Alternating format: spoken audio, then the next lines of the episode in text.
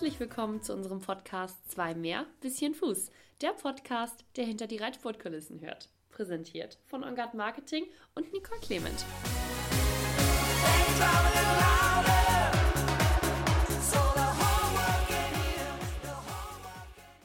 Die Munich Indoors stehen vor der Tür und wer würde da besser zu unserer Podcast-Reihe passen als eine ganz, ganz gebürtige Münchnerin und zudem noch Teilnehmerin in der Dressurtour der Munich Indoors. Herzlich willkommen, Lisa Müller. Hi, hallo.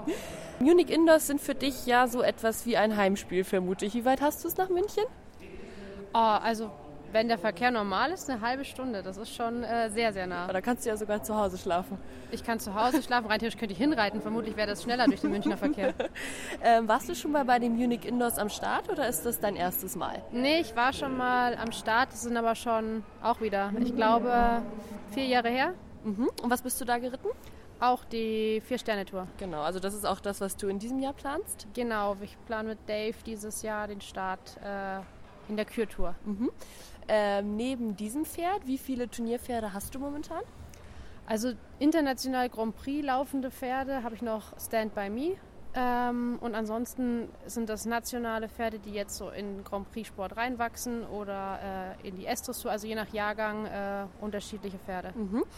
Ähm, wenn man so die ganz große Tour in der Dressur reitet, also eben auf Grand Prix-Niveau, dann ist es zeitmäßig natürlich auch manchmal, kann ich mir vorstellen, gar nicht ganz so einfach, ähm, die jungen Pferde auch auf Turnier vorzustellen. Machst du das selber oder wie läuft das bei euch? Nee, ich bestelle die Pferde selber vor. Also äh, vom Dreijährigen, die Dreijährigen gehen jetzt eigentlich nicht aufs Turnier aus, das ist wirklich so ein Pferd, wo ich ja Ende dreijährig nicht mehr weiß, was ich reiten soll, weil ich möchte nicht zu viel vorwegnehmen. Die bieten oft viel an und äh, wenn sie dann so brav sind und zu Hause alles machen, dann suche ich mir dann schon mal vielleicht eine Reitpferde aus, äh, wo wir hinfahren. Aber dreijährig sitze ich eigentlich im Sattel und dementsprechend auch auf Turnieren. Also wirklich Dressurpferdeprüfung und das volle Programm. Genau, genau. Und ähm, ist das quasi so, dass du dann ein Wochenende ein bisschen jüngere Pferde reitest? Und es ist ja so, für die großen Prüfungen musst du ja auch öfter mal ein bisschen weiter fahren. Genau, und also wir haben ja am Anfang des Jahres so einen groben Turnierplan, welche Pferde wo laufen. Also was jetzt die internationalen Pferde angeht, die haben einfach Priorität. Da stehen dann eventuell irgendwelche Sichtungsturniere an oder irgendwelche äh, größeren Turniere, die wir unbedingt reiten wollen.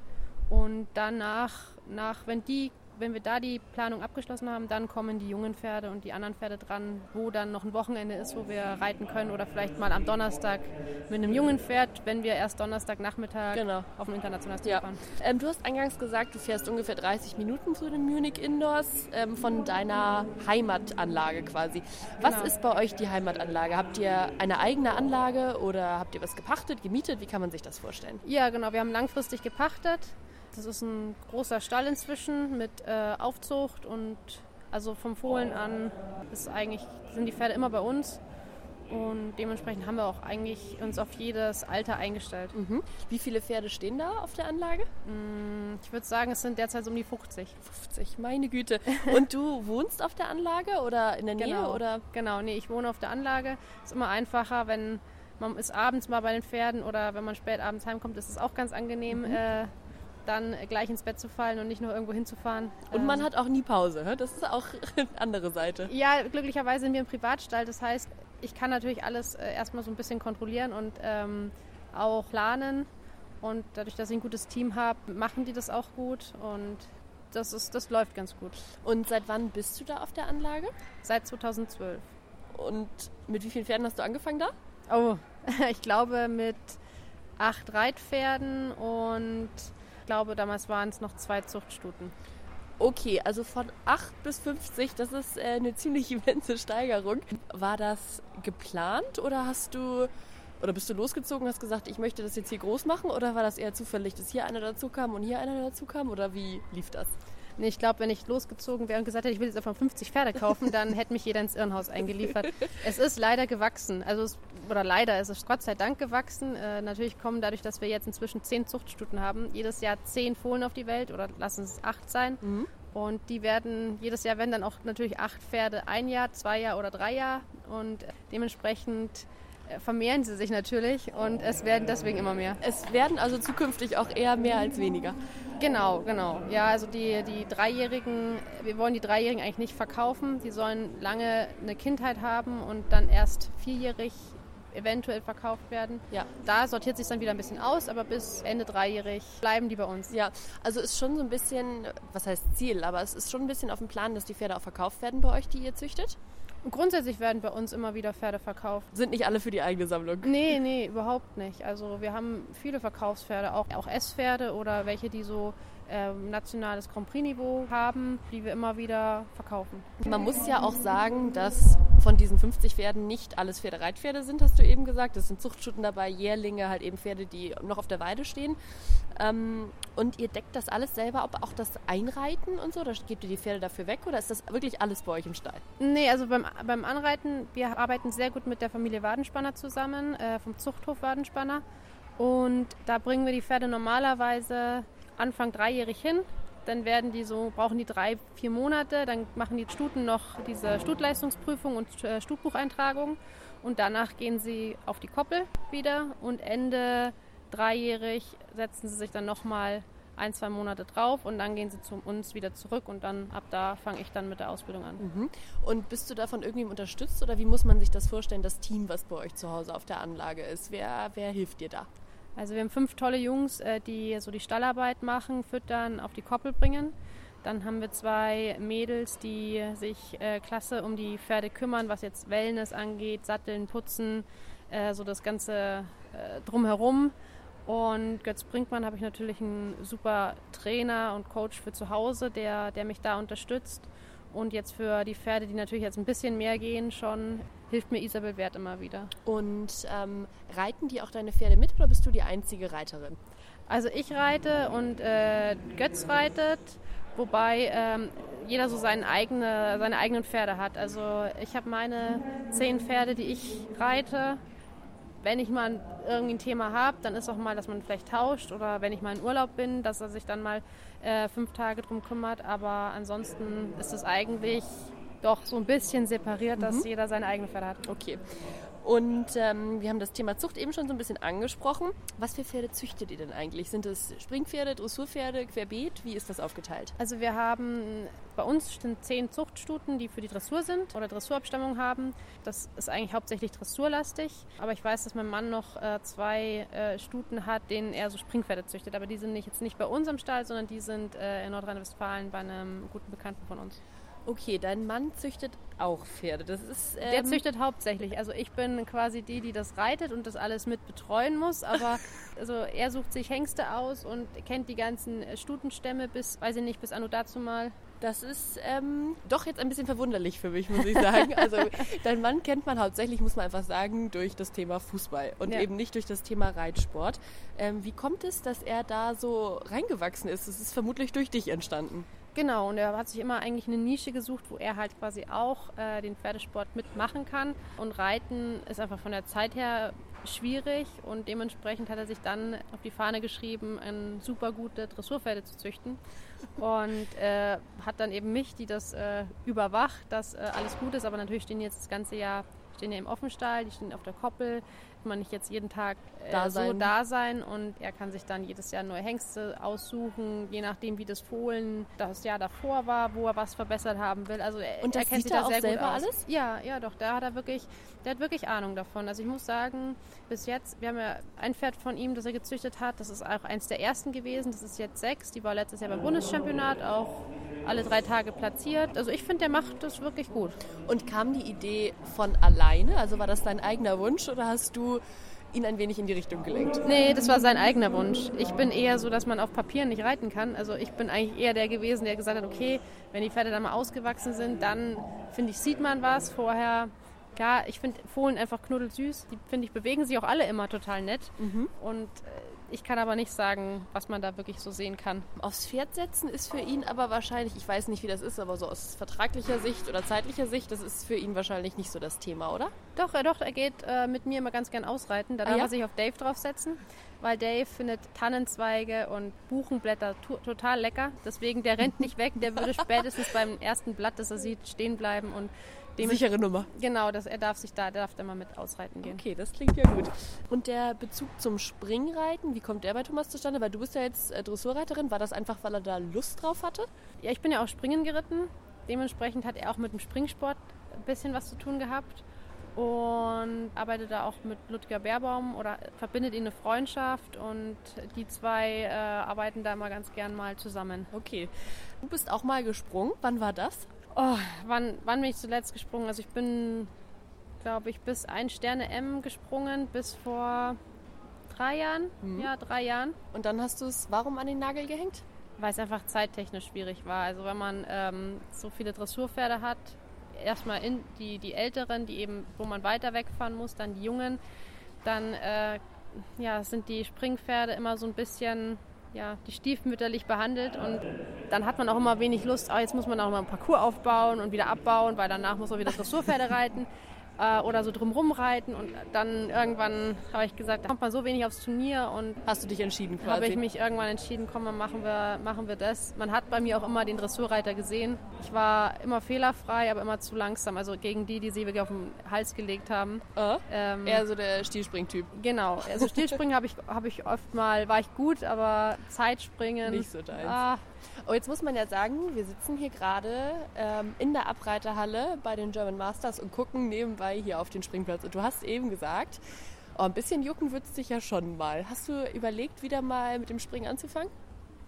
Ja, es, also es fehlt schon ein bisschen, weil es einfach Spaß gemacht hat. Und Springreiter an sich sind auch ein sehr lässiges äh, Volk. Sehr, sehr lässiges Volk. Es sind wirklich äh, coole Leute dabei. Aber also jetzt, äh, ja, es juckt dann immer nur, wenn man es mhm. sieht.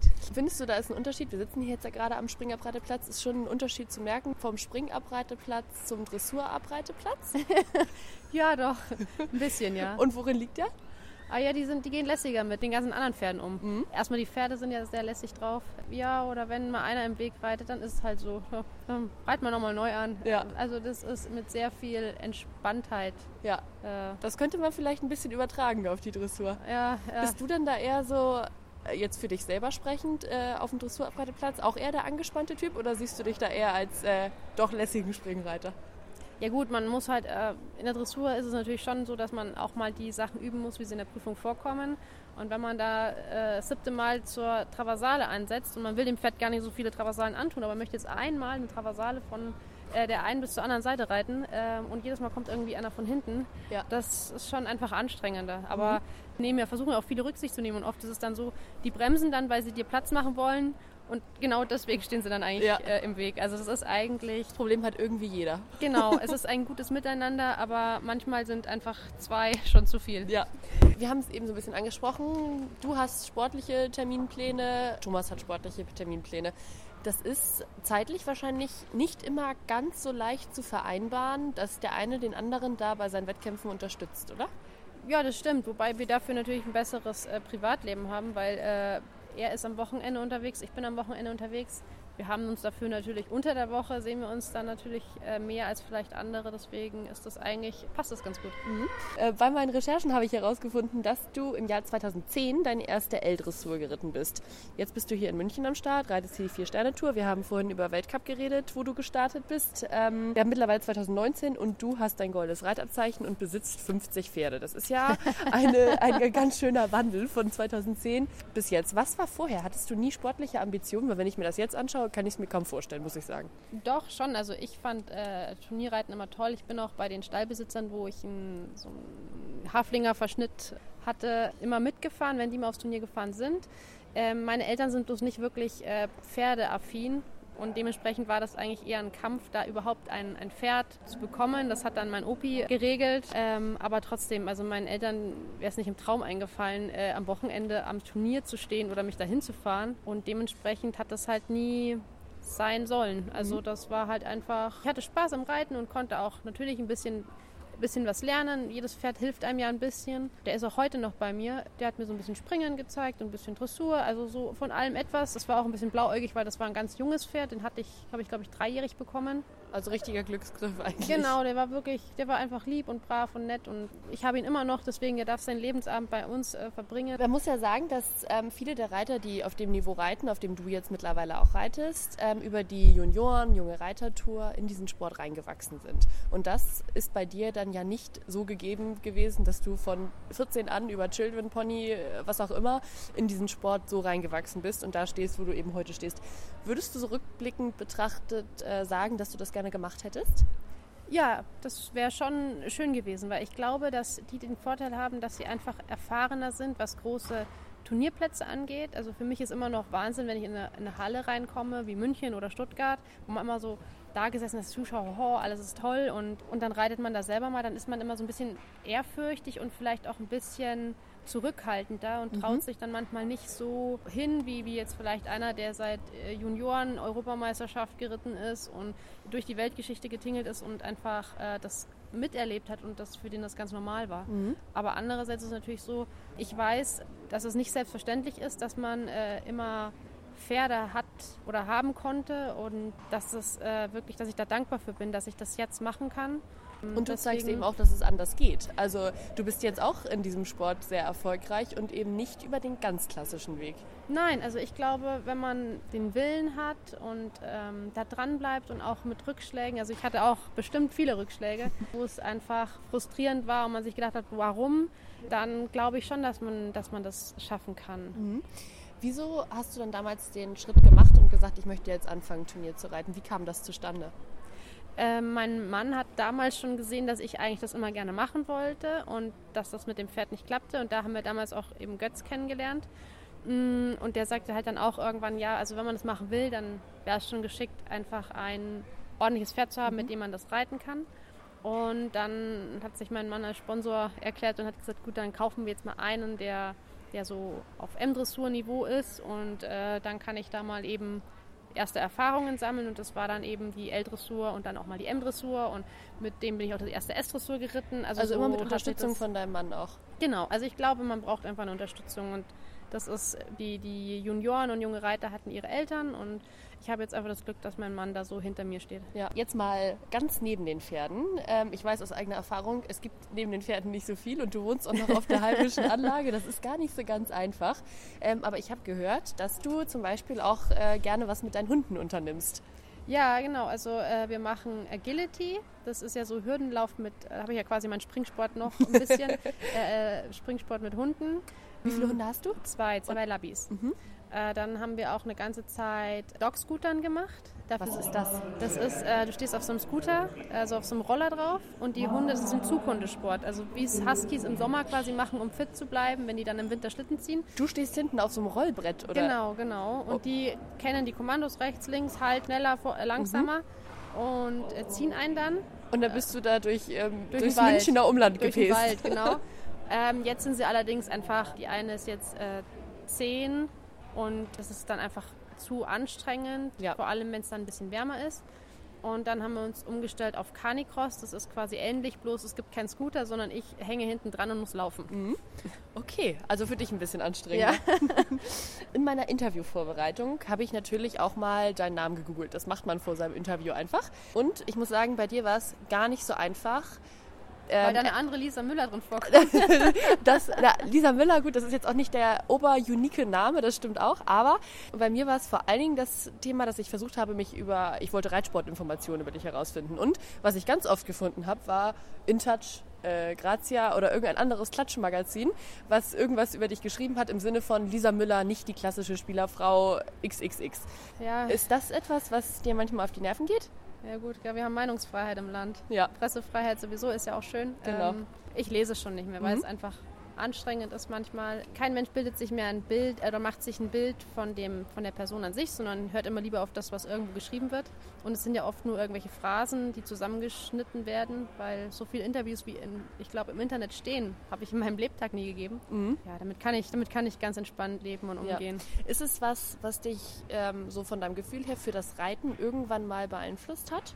Natürlich ist es, ist es schade, wenn es jetzt zum Beispiel man, man reitet seinen erste, seine erste S-Dressur oder seinen ersten Grand Prix und dass nicht alles sofort klappt, das ist klar. Also klar muss man üben und ich glaube, ähm, Reiten ist wie jeder andere äh, ja, auch. Reiten ist Fehler machen dürfen. Also Lernen ist immer mit Fehlern behaftet und wenn man dann natürlich äh, quasi zwei Tage später liest, dass man so schlecht war, dann, dann ist man natürlich schon ein bisschen troffen Ja. und äh, dann reden natürlich immer alle mit, ha, ja, es war ja wirklich schlecht und noch nicht mal so klappt was. Ich habe, glaube ich, ein ganz gutes, äh, so einen ganz guten Background, der mich da gut aufgefangen hat und äh, inzwischen... Man muss es inzwischen- lernen, ne? Ja, Damit- das muss man immer lernen und inzwischen ist es so, sollen sie doch schreiben. Ja, der Unterschied ist wahrscheinlich auch so ein bisschen, dass man einfach nicht in Ruhe alleine lernen kann, sondern dass immer jemand draufschaut und dann so Fehler kommentiert. Das ist einfach, passieren anderen Leuten auch, aber da wird es dann wahrscheinlich nicht so zerrissen. Ja, ich glaube, ich habe Vorteile durch, dadurch, dass, es, dass ich immer unter Beobachtung stehe und Nachteile. Was ich auch lesen konnte, ist, dass du bei der, ich glaube, WM war es oder irgendwas, wo du nicht dabei warst, weil du selber sportlich, Ich hatte sportlich bayerische Meisterschaften, genau, und hatte, war in dem Jahr, glaube ich, im Pierre-Förderpreis. Unerhört. Warst du nicht, warst du nicht mit am äh, Ah, So Spielfeldrand? Ja,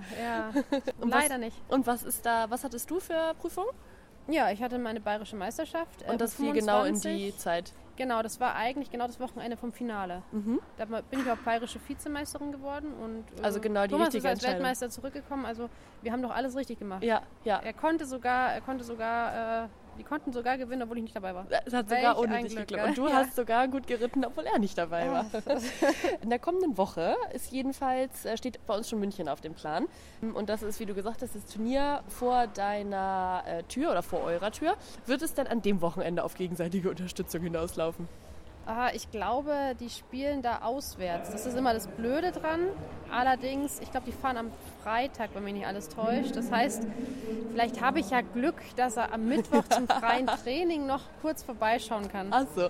Naja, und ich glaube, ansonsten können wir zumindest nach diesem Interview sagen, dass du hier äh, alleine auch schon einen ganz schön ordentlichen Weg bestritten hast und das hier sehr gut hingekriegt hast alles. Und wir freuen uns sehr darauf, dich dieses Wochenende natürlich in Stuttgart zu sehen und dann am nächsten Wochenende ähm, in München. Wir drücken dir ganz doll die Daumen. Ja, danke schön. Ich freue mich drauf.